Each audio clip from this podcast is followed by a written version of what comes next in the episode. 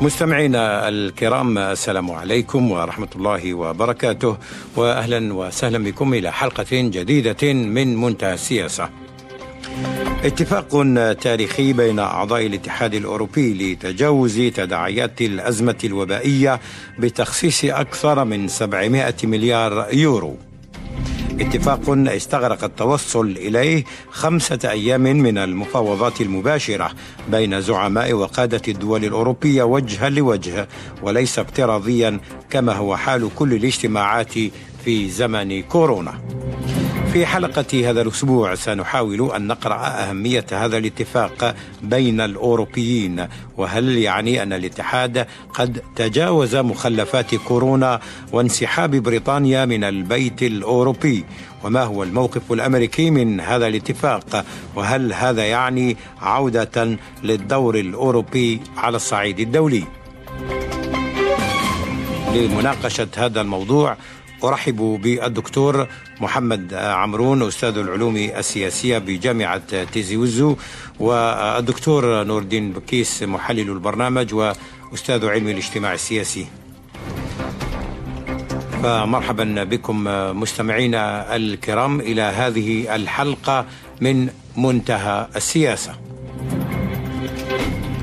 والأبدأ معك دكتور محمد عمرون. هل فعلا ما توصل إليه الأوروبيون في اجتماعهم الأخير يمكن وصفه باللحظة التاريخية أو كما سماه البعض لحظة هاملتون وهو وزير الخزانة الأمريكي السابق الذي تمكن قبل أكثر من قرنين من إرساء قواعد نظام بنكي ومصرفي جديد للولايات المتحدة ما تزال تسير عليه إلى حد الآن. هل فعلا ما قام به الأوروبيون الأسبوع الماضي هو اتفاق تاريخي بينهم لتجاوز مخلفات أزمة كورونا على الصعيد الاقتصادي على الأقل؟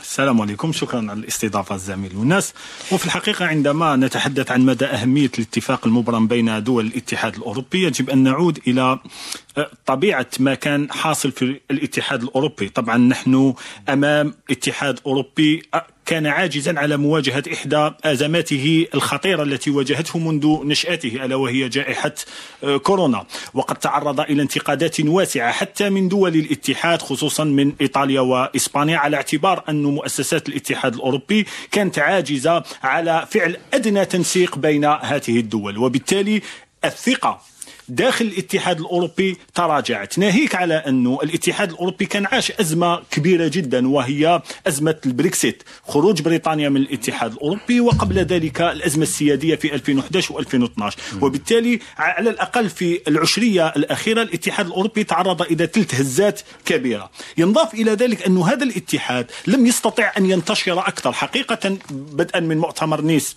في 2000 استطاع هذا الاتحاد أن يتوسع من ناحية الدول. لكن من ناحية المؤسسات والصلاحيات الممنوحة بدا عاجزا عن مزيد من التوسع بدليل أنه الدستور الأوروبي آه، فشل فيه الباسك السياسة الخارجية والدفاعية المشتركة فشل فيه وبالتالي بدا وكأنه هذا الاتحاد جامد. اليوم هذه اللحظة التاريخية لماذا الأوروبيون يضخمونها؟ لاعتبارين أعتقد. أولا أنه كانت هناك شكوك كبيرة في إمكانية الأوروبيين أن يتوصلوا إلى مثل هذا الاتفاق. لأنه نتحدث عن مبلغ 750 مليار دولار مبلغ آه، يورو. يورو مبلغ ضخم جدا وبالتالي كانت هناك شكوك بدليل أن القمة تجاوزت أربعة أيام النقطة الثانية أنه الجائحة خلفت انعكاسات اقتصادية قوية على هذه الدول مما جعل كثير من الدول تتحفظ على أي مساهمة أكثر من طاقتها بدليل أنه آه، ظهرت أثناء المفاوضات ما سمي بالدول سموها. بالدول البخيلة التي رفضت أن تساهم أكثر في الانعاش الأوروبي وبالتالي أعتقد بأنه هو حقيقة لحظة تاريخية مهمة لكن ما نضخموهاش على اعتبار أنه بالنسبة للأوروبيين استطاعوا أن يتجاوزوا عقبة مهمة. لكن هذه العقبة أعتقد أنها مرتبطة بالثقة لأنه فشل الاتفاق في الاتحاد الأوروبي كان سيزعزع ثقة ليس الدول الخارجة عن الاتحاد الأوروبي بل الدول الأعضاء. وهذا ما كان مخيف. لذلك تصريحات شارل ميشيل رئيس المجلس الأوروبي وحتى ميركل أو ماكرون وهما الأعضاء الأكثر اندفاعا للاتحاد الأوروبي كانت قوية جدا على اعتبار أنهم نجحوا في تجاوز عقبه مهمة ألا وهي الثقة أعتقد بانه اليوم نحن أمام اتفاق مهم جدا الآن كيفية تنفيذه لأنه طيب. يبقى أسف عن المقاطعة. أنت قلت نقطة مهمة يعني نقطة نقدية لهذا الاتفاق بأن آه، الأوروبيين آه، يبالغون في آه، في إعطاء حجم كبير لهذا الاتفاق التاريخي رغم أنه لأنهم كانوا متخوفين أصلا من عدم التوصل إلى هذا الاتفاق. وبالتالي تتزعزع الثقة أكثر فأكثر في بين أعضاء هذا الاتحاد لنسمع رأي الأستاذ بشير محمد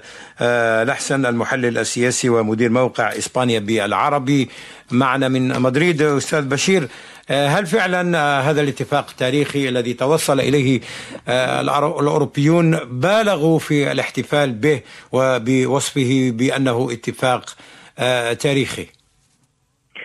اولا شكرا جزيلا لك أستاذ مروان على الاستضافة وأحييك وأحيي ضيوفك الكرام والمستمعين.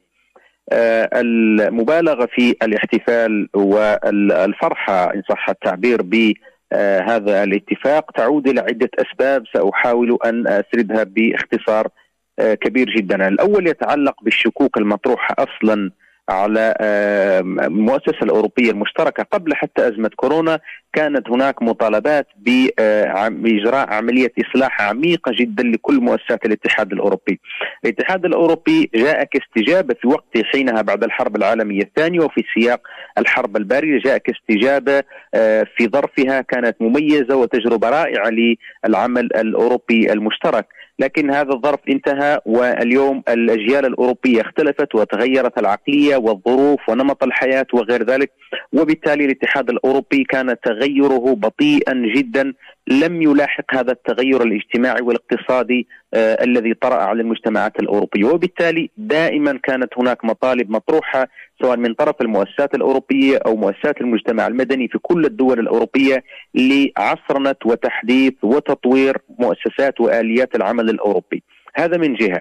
من جهة أخرى التداعيات التي طرحتها جائحة كورونا أمام الأوروبيين لم يكن الاتحاد بهيئته الحالية وبآليات اشتغاله الحالية لم يكن مستعدا للعمل بها. بعد أن بدأت الجائحة رأينا ردة فعل كل دولة اختصرت في المقولة نفسي نفسي وبدأت تنكفي على نفسها. ما سمح لي قوى إقليمية أخرى بمحاولة البروز واستغلال هذه الظرفية للاستثمار الاستراتيجي. ونتحدث عن الصين وعن روسيا وعن دول أخرى بدرجة أقل مثل كوبا.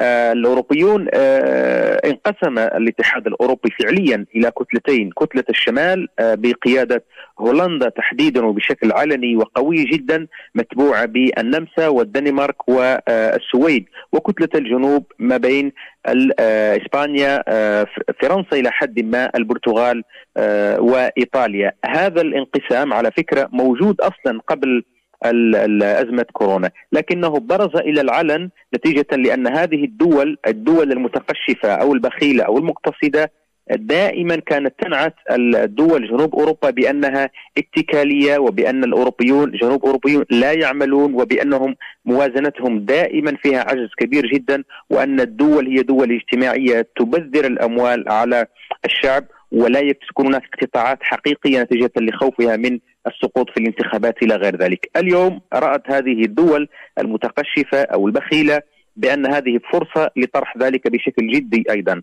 الشرخ كبير وكبير جدا ولا يمكن التهوين به بأي حال من الأحوال الموجود حاليا بين دول أوروبا، صحيح كان هناك اتفاق وهذا يحسب للأوروبيين رغم أن القمة استمرت لحوالي أربعة أيام وساعات من متأخرة من الليل قبل التوصل لاتفاقات وتم الاتفاق على المبلغ المذكور مع تحفظات الدول وتم البحث عن صيغة ما لمحاولة رأب الصدع الموجود لكن الصدع بقي موجودا والثقة تأثرت بشكل كبير جدا بين هذه الدول رغم نجاح كما قلت الأوروبيون. هناك تفاصيل صغيرة فقط لم يتم لم تتم الإشارة إليها كثيرا وهي أن المبلغ تمت المحافظة عليه بالمقدر بحوالي 750 مليار يورو. لكن طريقة الصرف طريقة صرف هذا المبلغ و آجال وصول الأموال إلى البلدان هذه لا تزال عقبة أخرى وفي التفاصيل يكمن الشيطان كما يقال. اليوم في مقابلة مع جريدة الريبوبليكا الإيطالية باولو جنتيلوني المكلف بالاقتصاد في المفوضية الأوروبية. يقول أن الأموال لن تصل قبل النصف الثاني من عام 2021 وأيضا لا تزال هناك تفاصيل صغيرة حول اقتطاعات واشتراط وصول طيب. هذه نعم. الأموال نعم. بتعديلات في الموازنة واقتطاعات يجب أن تقوم بها دول مثل إسبانيا آه، في خاصة في قطاعات التوظيف وقطاع طيب. المعاشات إلى غير ذلك وهي ملفات حساسة جدا في السلم الأهلي الداخلي في إسبانيا نعم. وفي الحسابات الانتخابية لإسبانيا وإيطاليا والبرتغال والدول المستفيدة أكثر من ذلك، وبالتالي لا تزال عقبة أخرى أمام الاتحاد الأوروبي وامتحان آخر لا يقل أهمية عن امتحان إقرار الموازنة البالغة 750 مليار يورو. وأعتقد طيب. أنها ستكون هزة كبيرة جدا للاتحاد الأوروبي وسنرى تأثير هذه الخلافات على الاتفاق طيب. المقبل. نعم شكرا. أرجو أن تبقى معي آه، الأستاذ بشير. سأعود إليك. دكتور نور الدين بكيس يعني الأوروبيون ربما استهدفوا من خلال هذا الاتفاق التاريخي للتعامل مع مخلفات أزمة كورونا هو الحفاظ على أزمة على على الثقة الموجودة بين الدول الأعضاء لا سيما عند بداية جائحة كورونا. نتذكر كيف آه، حدث إحباط في دول متضررة مثل إسبانيا وإيطاليا. البعض أنزل حتى العالم الأوروبي كتعبير عن آه، خيبة أمل آه، تجاه هذه مؤسسات الاتحاد الأوروبي التي لم تقف مع إيطاليا ومع إسبانيا باعتبارهما باعتبارهما من أكثر المتضررين. هل تعتقد أن الأوروبيين فعلا تجاوزوا الآن آه، أزمة الثقة بينهم أم أن الشرخ كما قال بشير من آه، آه، إسبانيا ما زال كبيرا والصدع لم يتم رأبه بعد بين الأوروبيين خاصة عند بداية أزمة كورونا وما خلفته من عدم ثقة بين الأعضاء. أعتقد أنه الاتحاد الأوروبي وجد من أجل تفادي الصدام. كان أول هدف وبعد الخروج من الحرب العالمية الثانية إيجاد آلية من أجل جمع أكبر قدر من الدول من أجل تفادي صدامات مستقبلية تشبه الحرب العالمية الأولى أو الثانية. ثم تحاول أن يتطور في أشكال أخرى. الشكل المتاح الذي استطاع أن يحقق فيه منجز هو محاولة الشراكة الاقتصادية لأنه عجز عن التطور إلى شراكة سياسية حقيقية لأنه بقيت مختلف آه، توجهات أو قرارات أو السياسات الخارجية للدول يعني كل يشتغل كما يريد. أما فيما يخص الانسجام الاقتصادي بقي هو الوعاء الحقيقي وهو أرضية التوافق بين الاتحاد الأوروبي وبقي يتوسع.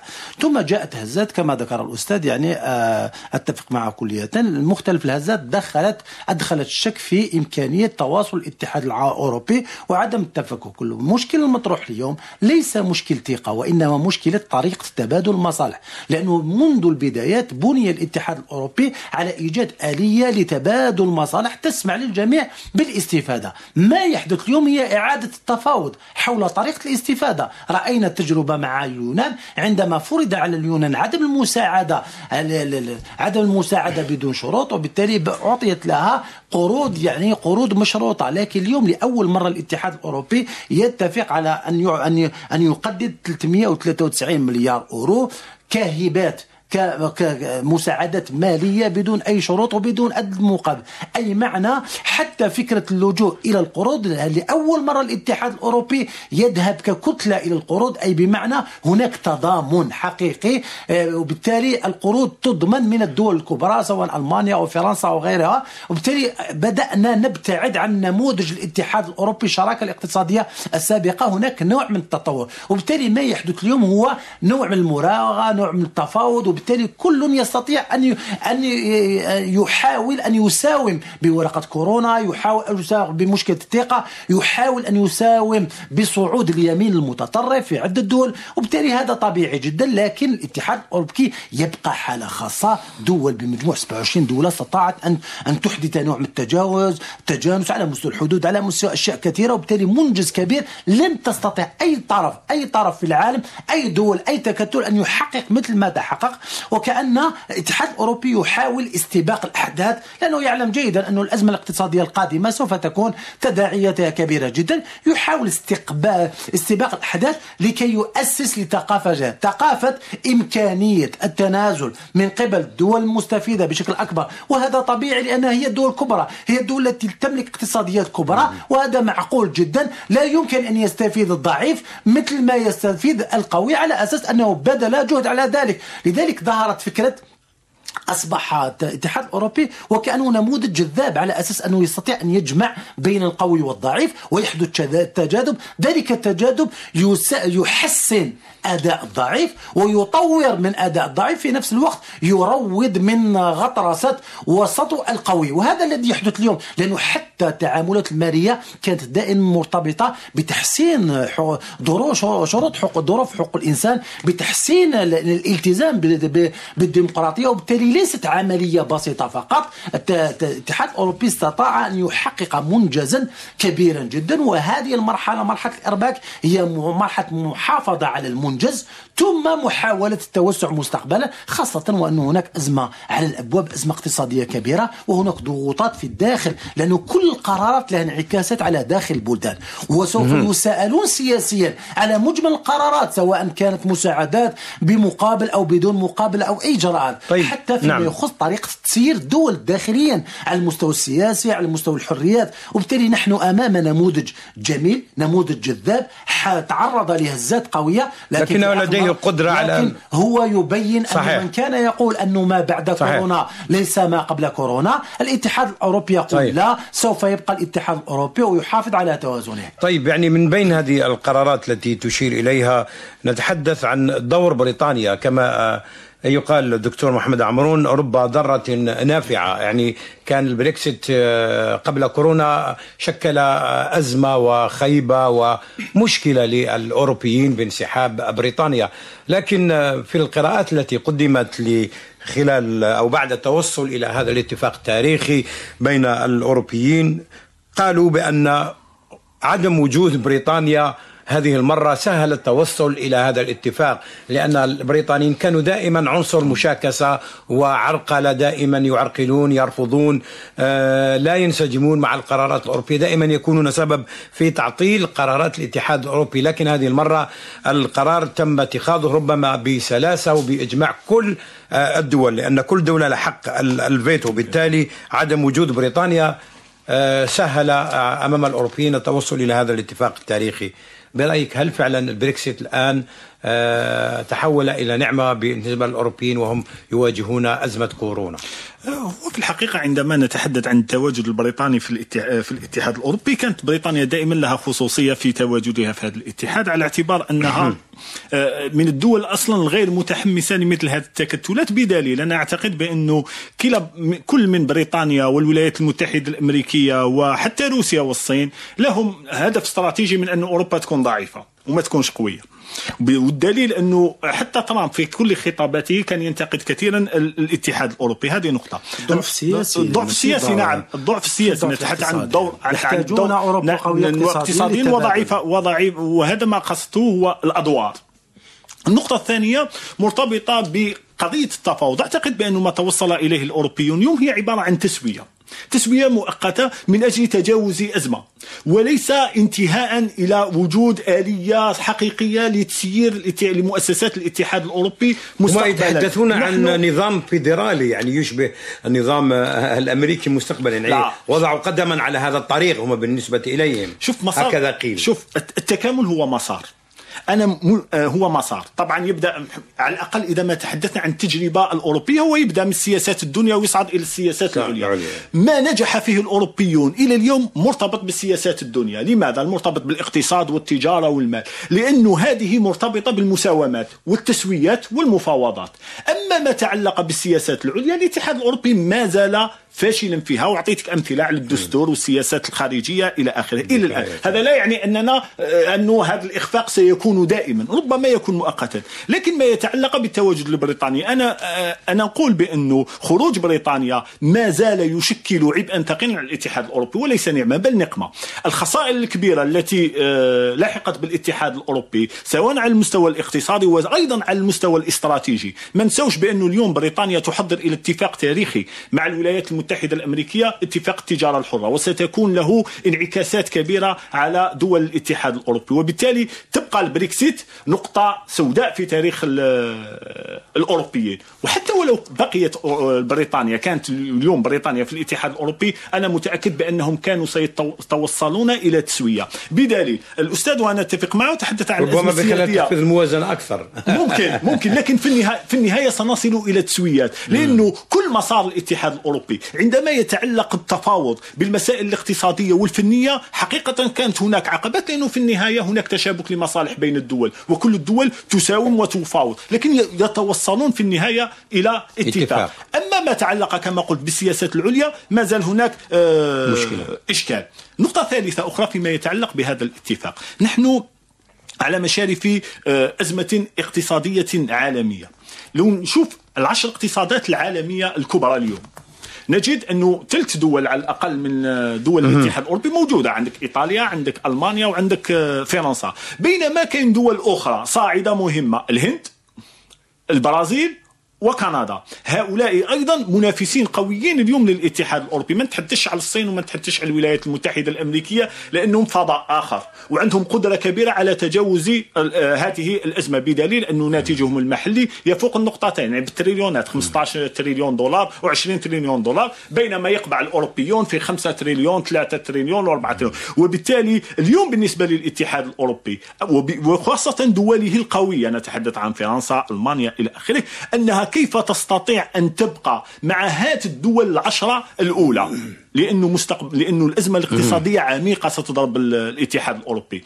نزيد نذكر لكن كما قال الدكتور نوردن بكيس هم يستبقون الأحداث الآن. يعني هذه الميزة التي ربما تحسب للأوروبيين أنهم يستبقون الأحداث يتجاوزون أزمة كورونا ويستبقون الأحداث. شوف أنا, أنا أي أزمة قادمة؟ شوف الاتحاد الاوروبي طيب. الاتحاد الأوروبي نموذج رائع وعنده قدرة كبيرة على التكيف. مرونة. نعم صحيح. عنده قدرة كبيرة على التكيف والمر لكن يحتاج إلى مؤسسات وآليات أعمق. هذه المؤسسات والآليات تحتاج إلى سياسات عليا. يعني نرتفع نحن الأوروبيين يرتفعوا من السياسات الدنيا إلى السياسات العليا وهذا اللي خلق الكسر في استمرارية الانتشار القوي للاتحاد الأوروبي وتأثيره في مسرح العلاقات الدولية. طيب لنسمع رأي الأستاذ آه، بشير محمد الحسن آه، من آه، العاصمة الإسبانية مدريد.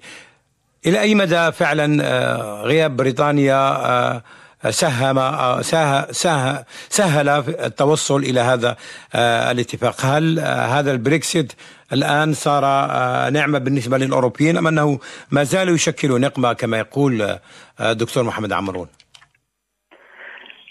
أنا أتفق مع الضيوف الكرام في كل ما ذهبوا إليه في التحليلات الخاصة بهذه النقطة وأود أن أضيف فقط أنه الدول التي لديها حساسية من آه، تواجد بريطانيا ومن تواجد دول آه، بلدان أوروبية تفرض نوع من الصرامة فيما يخص الموازنة وفيما يخص الأمور الاقتصادية والمالية للاتحاد تحديدا دول جنوب أوروبا أعتقد أنها الآن مرتاحة لخروج بريطانيا. بريطانيا الآن وسأتحدث بشيء من التفصيل الموجز عن الحالة الإسبانية. بريطانيا أعلنت يوم أمس أنها ستفرض الحجر الصحي على كل القادمين من آه، إسبانيا. وهذا القرار آه، سقط كالصاعقه على على على السلطات في إسبانيا هنا وعلى الحكومة وعلى قطاع السياحه الذي يعتمد تعتمد عليه إسبانيا بنسبة حوالي 15% من الدخل القومي في آه، إسبانيا. وكانت إسبانيا تعول بشكل كبير جدا على بداية تعافي هذا القطاع خاصة في الجزر جزر البليار وجزر الكناري التي تعتمد بشكل كبير جدا على السياحة وتحديدا على السياح البريطانيين. آه، قرار الحكومة البريطانية الذي بالمناسبة جاء بشكل مفاجئ ولم يتم حتى تبليغه عن طريق السفارة آه، البريطانية الموجودة في مدريد بل أن الحكومة علمت به من الصحافة ومن وسائل الإعلام وهو ما أثار استياء كبيرا آه، جدا. بريطانيا وإسبانيا لديهما حساسية تاريخية موجودة وخلاف تاريخي على السيادة على جبل طارق الموجود في الحدود الجنوبية لإسبانيا.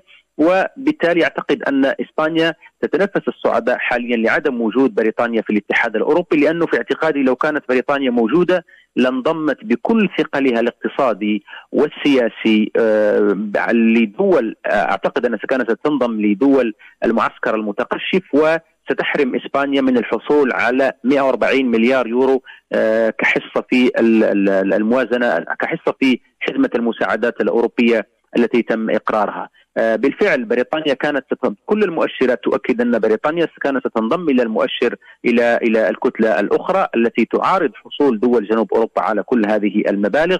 واسبانيا استعطفت حتى بريطانيا وطالبتها باستثناء الجزر فقط من أجل آه، السماح للبريطانيين بالعودة إلى آه، إلى الجزر الإسبانية التي تنخفض فيها معدلات الإصابة لكن بريطانيا أضافت آه، تعليمة أخرى صادرة عن وزارة الخارجية تؤكد آه، توصيتها بعدم السفر إلى كل المناطق بما في ذلك الجزر الإسبانية. وبريطانيا الآن توجد في مسار يعني في مسار فقدت فيه الود تجاه كل كل الأوروبيين وتجاه الاتحاد الأوروبي كمؤسسة. وهذه الحكومة الحاكمة حاليا في بريطانيا هي التي قادت مسار المفاوضات وتعي جيدا الشروط القو... الشروط الصارمة التي وضعها الأوروبيون لها من أجل الخروج. وهي أعتقد أنها لا لا تكون أي ود للاتحاد الأوروبي آه، حاليا ولمؤسساته. وتصرفها مع الحكومة الإسبانية أكد أنها لا تعير أي اهتماما. على خلاف مثلا فرنسا التي آه، حاولت في الأسبوع الماضي توصية رعاياها بعدم السفر إلى آه، إسبانيا ولوحت حتى بإغلاق الحدود لكنها عادت وتراجعت. ألمانيا أيضا اليوم حذرت رعاياها من السفر إلى بعض المناطق المناطق الموبوءة في إسبانيا دون دون نصح الرعاية بعدم السياح بعدم نعم. الذهاب إلى إسبانيا لما لذلك من تأثير قوي جدا على الاقتصاد الإسباني طيب. وهي نقاط تراعيها دول أوروبا آه، التي لا تزال موجودة في الاتحاد الأوروبي نعم. كألمانيا بريطانيا وحتى دول الشمال لكن بريطانيا لا تراعي هذه آه، النقطة وهو ما لمسناه حقيقة في أن بريطانيا مستاء من آه، دول الاتحاد الأوروبي إذا سألت معك دكتور نور الدين بكيس يعني بعد الحديث عن بريطانيا ودور بريطانيا فيما لو كانت ما زالت عضوا في الاتحاد الأوروبي وكيف سهل غيابها ربما توصل الأوروبيين إلى هذا الاتفاق التاريخي كما وصفوه. هناك أيضا حديث عن الموقف الأمريكي أيضا. هل الأمريكيون منزعجون من هذا التفاهم الأوروبي الجديد خاصة وأن الإدارة الأمريكية آه، منذ مجيء آه، دونالد ترامب يعني لم تكن علاقتها ودية على الإطلاق مع الأوروبيين سواء بالنسبة لقضايا الأمن والدفاع في الحلف الأطلسي أو حتى في قضايا سياسية أخرى. كان هناك شرخ كبير بين الأوروبيين والأمريكيين. هل ينظر الأمريكيون بعين الرضا لهذا التفاهم الأوروبي الجديد الذي يرى فيه الأوروبيون نفسا جديدا للاتحاد الأوروبي قد يسمح لهم بالعودة إلى الساحة الدولية. الأكيد أن الاتفاق لا يخدم الولايات المتحدة الأمريكية لأنه أكبر تهديد تلقته الولايات المتحدة الأمريكية ليس البريكس بالدرجة الأولى وإنما إدارة ترامب. لأنه إدارة ترامب سحبت الكثير من الامتيازات التي كانت تتمتع بها أوروبا. أوروبا كانت مدللة بالنسبة للولايات المتحدة الأمريكية وكانت يعني كانت تعيش في حجر الولايات المتحدة الأمريكية وتستفيد من الكثير من الامتيازات خاصة الإعفاءات الضريبية حتى فيما يخص قضية المساهمة الولايات المتحدة في في الناتو إلى آخره يعني كل الامتيازات كانت تستفيد. عندما جاء ترامب أول قرار ربما اتخذه هو سحب تلك الامتيازات مما أضعف أوروبا سياسيا وأضعفها اقتصاديا لأنه دفعها لدفع تكلفة إضافية لم تكن تدفعها من قبل. وبالتالي حتى البريكس في حد ذاته خدم الاتحاد الأوروبي من منطلق ماذا أنه كانت بريطانيا دائما الورقة الرابحة للولايات المتحدة الأمريكية في إضعاف شريك الشريك الأوروبي خاصة سياسيا وأضرت كثيرا بذلك لأنه نحن نعلم آه، أنها كانت دائما الحليف الرئيسي والأداة الإضعاف. لا يجب أن ننسى انه الاتحاد الأوروبي يمثل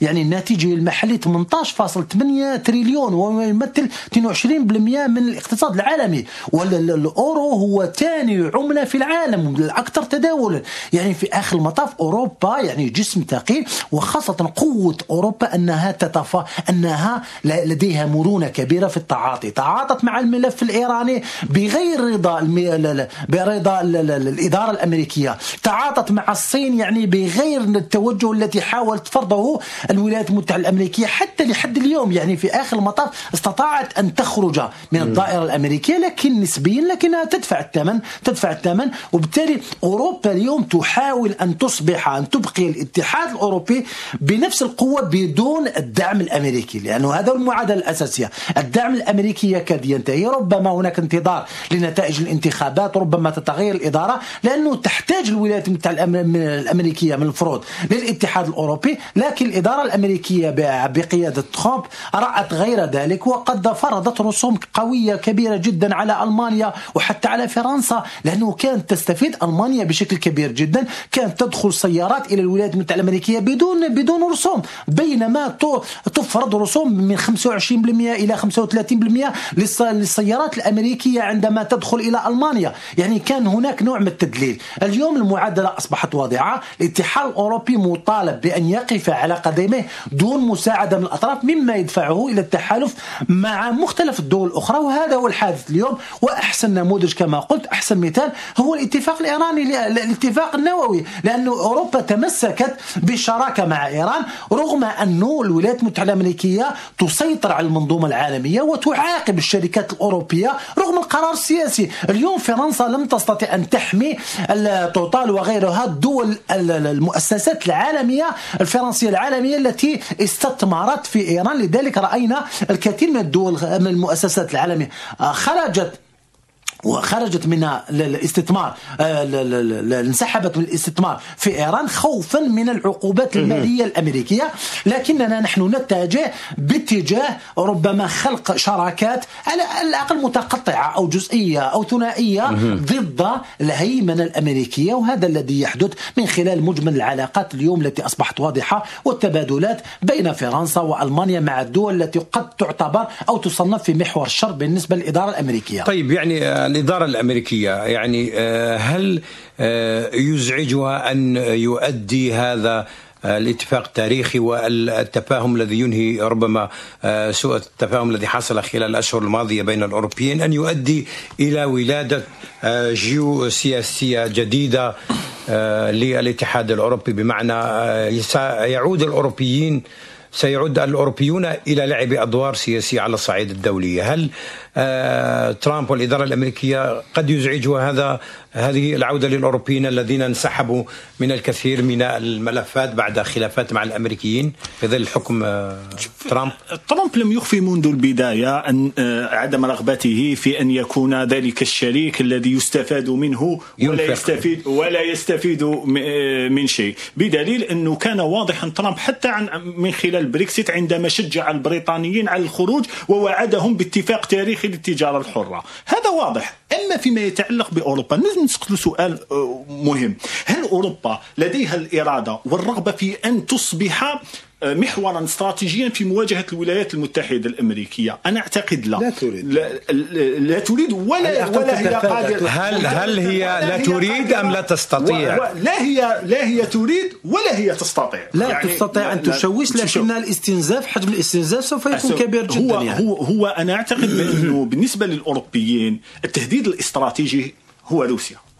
وبالتالي مهم جدا أن تبقي علاقات متوازنة مع روسيا وتبقي على علاقات استراتيجية مع الولايات المتحدة الأمريكية. شئنا أم أبينا المظلة الأمنية للاتحاد الأوروبي هو هي الولايات المتحدة الأمريكية. ربما في انتظار أن تزول سحابة ترامب. النقطة الأولى. النقطة الثانية فيما يتعلق بالاتحاد الأوروبي وعلاقته بالولايات المتحدة آه، الأمريكية. يجب أن نعرف بأنه هذه العلاقة مبنية على عمودين استراتيجيين. العمود الأول هو هو كيفية قدرة أوروبا على الحد من من النفوذ الروسي والنفوذ الصيني اليوم.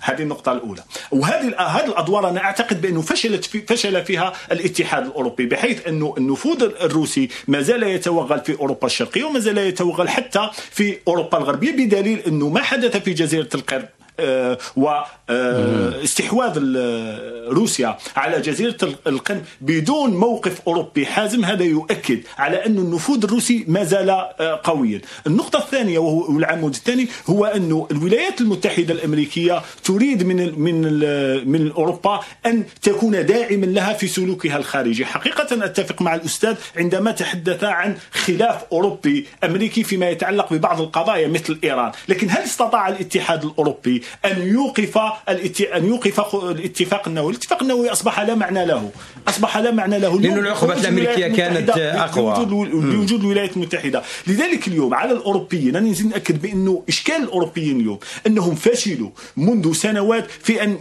في أن يرتفعوا وأن يرتقوا بمستوى التكون إلى مستويات أعلى، وبقوا في المستويات في المستويات الدنيا إضافة إلى هذه الأزمة الاقتصادية الكبيرة اللي عاشها الاتحاد الأوروبي والاختلافات حتى داخل الاتحاد الأوروبي في السياسة الخارجية. نعطيه الملف الليبي مثلا ما حدث بين آه، إيطاليا وما بين فرنسا. وبالتالي حتى في غياب الولايات المتحدة الأمريكية التي قد تشوش على البناء الأوروبي يعني لو لو يخرجون إلى الملفات السياسية سيتشتتون. الانسجام اقتصادي يعني هذا هذا الانسجام أكثر اقتصادي. لذلك عندما نتحدث عن العلاقة بين الاتحاد الأوروبي والولايات المتحدة الأمريكية ليس من مصلحة الاتحاد الأوروبي أن يعني يدير علاقات متوترة مع الولايات المتحدة الأمريكية. وكلما صعدت الولايات المتحدة الأمريكية سواء من تهديداتها أو سواء من مناكفاتها الاتحاد الأوروبي. الأوروبيون يدركون أنهم ما زالوا بحاجة على الأقل لمظلة أمنية كبيرة للولايات المتحدة الأمريكية لأن المخاطر كبيرة. جدا. خصوصا خصوصا من روسيا اللي يبقى التهديد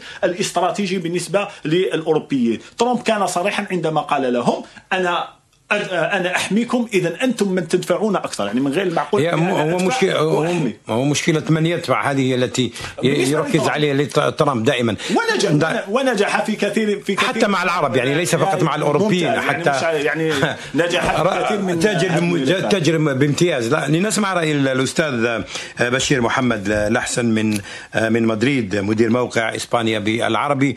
أستاذ بشير يعني هل يمكن لهذا الاتفاق التاريخي أن يتحول إلى آه، فرصة للاتحاد الأوروبي كي يلعب أدوارا جيوسياسية آه، خلال المرحلة آه، المقبلة يعني خاصة في علاقته مع الولايات المتحدة أيضا في لعب أدوار على صعيد الأزمات والملفات الدولية، هل يمكن أن يؤدي هذا الاتفاق والتفاهم إلى مثل آه هذا الوضع الذي تطمح إليه آه أوروبا أو هل هي تطمح إليه أصلا؟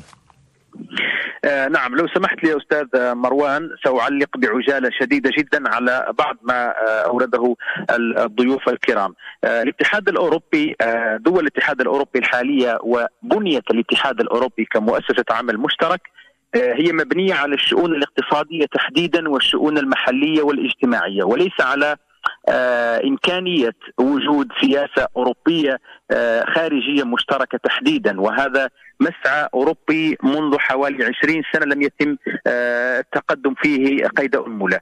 الأوروبيون لو أنهم لو افترضنا أن القمة, القمة الأخيرة قمة الأسبوع الماضي لتوصل الاتفاق بشأن حزمة الإنقاذ الأوروبية لو افترضنا أنها كانت تعنى باتخاذ موقف مشترك من الملف الليبي أو الإيراني أو الفنزويلي أو أي ملف آخر لظل الأوروبيون مجتمعون لعشرة أيام دون التوصل إلى اتفاق. الأوروبيون آه، سياستهم الأوروبية الخارجية تحديدا هي تابعة للولايات المتحدة الأمريكية. وبالدرجة الثانية منقسمة على مصالح الدول الأوروبية. لا يمكن للأوروبيين أن يعارضوا ما تذهب إليه واشنطن. في موضوع إيران مثلا الأوروبيون آه، لم يجدوا بد رغم أن إيران قدمت لهم الكثير من التنازلات والضمانات بخصوص التبادل آه، تبادل النفط مقابل الضمانات الاقتصادية لم يستطيع الأوروبيون القيام بذلك نتيجة لوجود إدارة أمريكية قوية جدا وصريحة في مواقفها وحتى فيما يخص السياسة الحمائيه لدونالد ترامب لم يستطع الأوروبيون الرد عليها رغم أنهم مجتمعون وهناك تصريح لوزير الخارجية الاسباني السابق وهو حاليا مفوض السياسة الأوروبية الخارجية يقول في أن أن السيادة أن وجودنا ككتلة أوروبية صحيح ينقصنا بعض السيادة كدول لكنه يمنحنا أيضا قوة ككتلة. وهذا ربما يعكس آه، مواقف دول الاتحاد الأوروبي. في مختلف الملفات هناك دول متحمسة ودول غير متحمسة ودول لا يعنيها الأمر وبالتالي لا يمكن الحديث عن سياسة أوروبية مشتركة. سأضرب مثال بالملف الليبي مثلا. فرنسا منخرطة حتى النخاع في الملف الليبي وتدعم آه، خليفة حفتر. إيطاليا منخرطة هي أيضا ولو اقتصاديا ولو على استحياء ولكنها تدعم حكومة الوفاق الوطني. ومفوض السياسة الأوروبية الخارجية صرح أكثر من مرة بأن هذا الانقسام في مواقف الاتحاد الأوروبي يضر بسمعة الاتحاد ويضر بقدرة الاتحاد على التحرك خارجيا. وبالتالي لا يمكن الحديث لا يمكن حتى الاتحاد الأوروبي أن يرسم سياسة استراتيجية موحدة وهذا يدركه الدول الأعضاء. لكل دولة مصالحها وكل دولة تبحث عن مصالحها.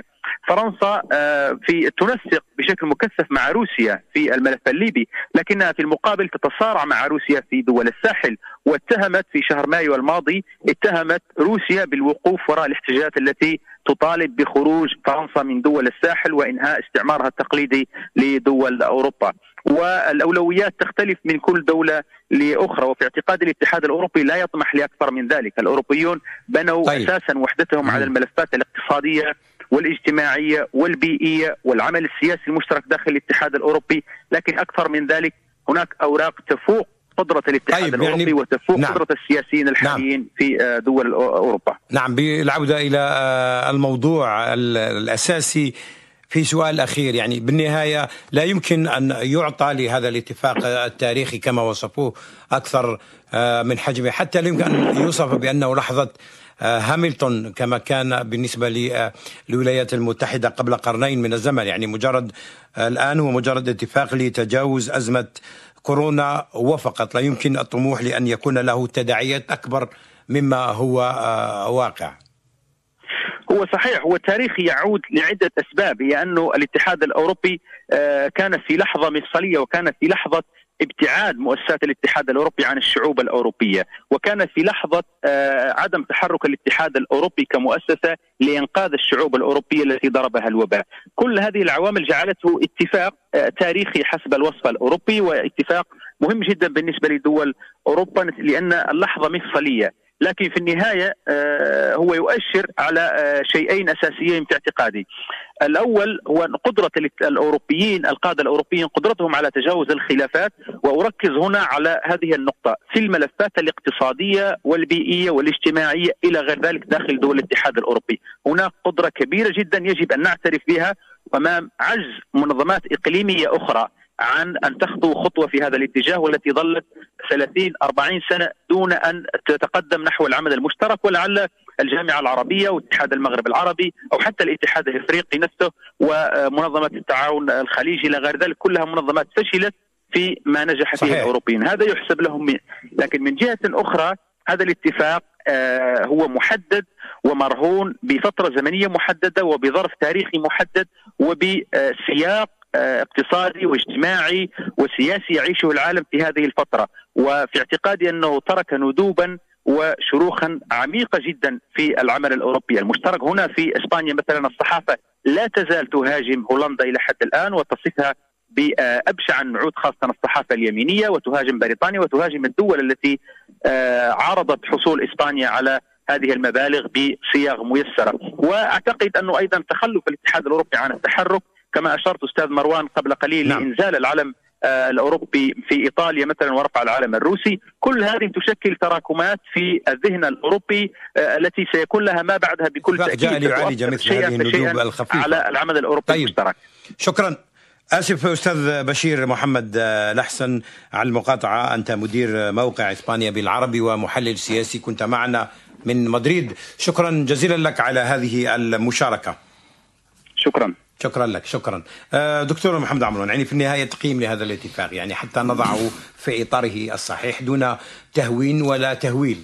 أنا أعتقد بأنه يكفي للأوروبيين أنهم تحركوا بسرعة. يعني إذا ما قارنا صحيح. الأوروبيين بباقي الدول أو بباقي المنظمات وبباقي التكتلات الإقليمية لا يوجد أي تكتل بل حتى دول لم تستطع أن تتحرك وتقدم خطة عملية لما بعد كورونا. فما بالك التحرك بسرعة دولة؟ صحيح. هذا فما فما بالك 27 دولة. وبالتالي التحرك بسرعة للأوروبيين يحسب لهم. أيضا انه هذا الاتفاق التاريخي آه، كما وصف يسمح للأوروبيين كما قلت باستعاده الثقة في مؤسساتهم.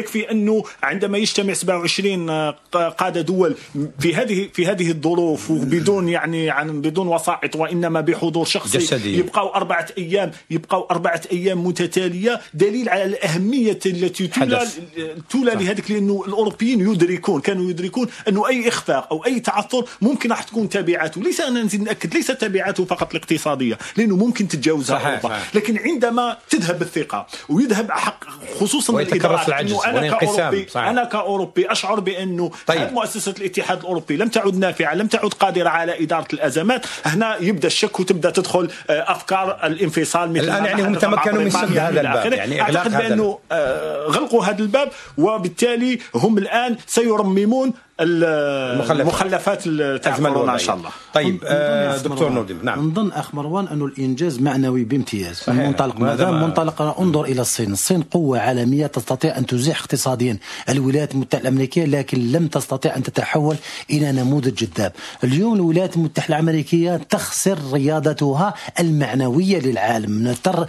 تخسر يتراجع دورها المعنوي في القدرة وفي مشروعية القيادة للعالم. المشروع القيمي حقيقة. آه، في في الأخير الاتحاد الأوروبي هو الاتحاد الوحيد والكتلة الوحيدة التي استطاعت أن تتعايش بنوع من الأخلاقية الأخلاق مع ملف المهاجرين النازحين مع مختلف الملفات الصدامية إلى آخره. وبالتالي أعتقد انه المطلوب اليوم بالنسبة للاتحاد الأوروبي هو تحقيق المنجز المعنوي في ظل يعني تراجع النماذج التي كان ممكن أن تتحول إلى نماذج جذابه ثم فيما بعد قد يأتي المنجز المادي كتحصيل حاصل بعدما يكون هناك أن يصبح يصبح نموذج مرجعي. وهذا هو الحاصل اليوم. اليوم في ظل طيب. يعني الخواء الحاصل أعتقد أن أوروبا تحقق إنجازات خاصة أنها استطاعت أن تتجاوز بسرعة قياسية مرحلة الصدمة وتتحول و... وتستوعب وهذا هذا لتنتقل في حين أن الولايات المتحدة الأمريكية لا تزال تعيش مرحلة الصدمة وحتى صحيح. الصين ما زالت في مرحلة الاتهام. وهذا ربما ما آه، يسمح بإطلاق اسم الاتفاق التاريخي على هذا الاتفاق لأنه بناء على السياق. السياق. وجنب الأوروبيين خطر الانقسام والتفكك من خلال التعامل السريع والفعال والمرن أيضا مع مخلفة أزمة آه، كورونا. مستمعينا الكرام في نهاية هذه الحلقة لم يبقى لي إلا أن أشكر ضيوفي آه، الأستاذ آه، بشير محمد لحسن مدير موقع إسبانيا بالعربي من مدريد وأيضا الدكتور محمد عمرون أستاذ العلوم السياسية بجامعة تيزي وزو والدكتور نور الدين بكيس محلل البرنامج وأستاذ علم الاجتماع السياسي. شكرا لكم مستمعينا الكرام على طيب الإصغاء والمتابعة وإلى اللقاء.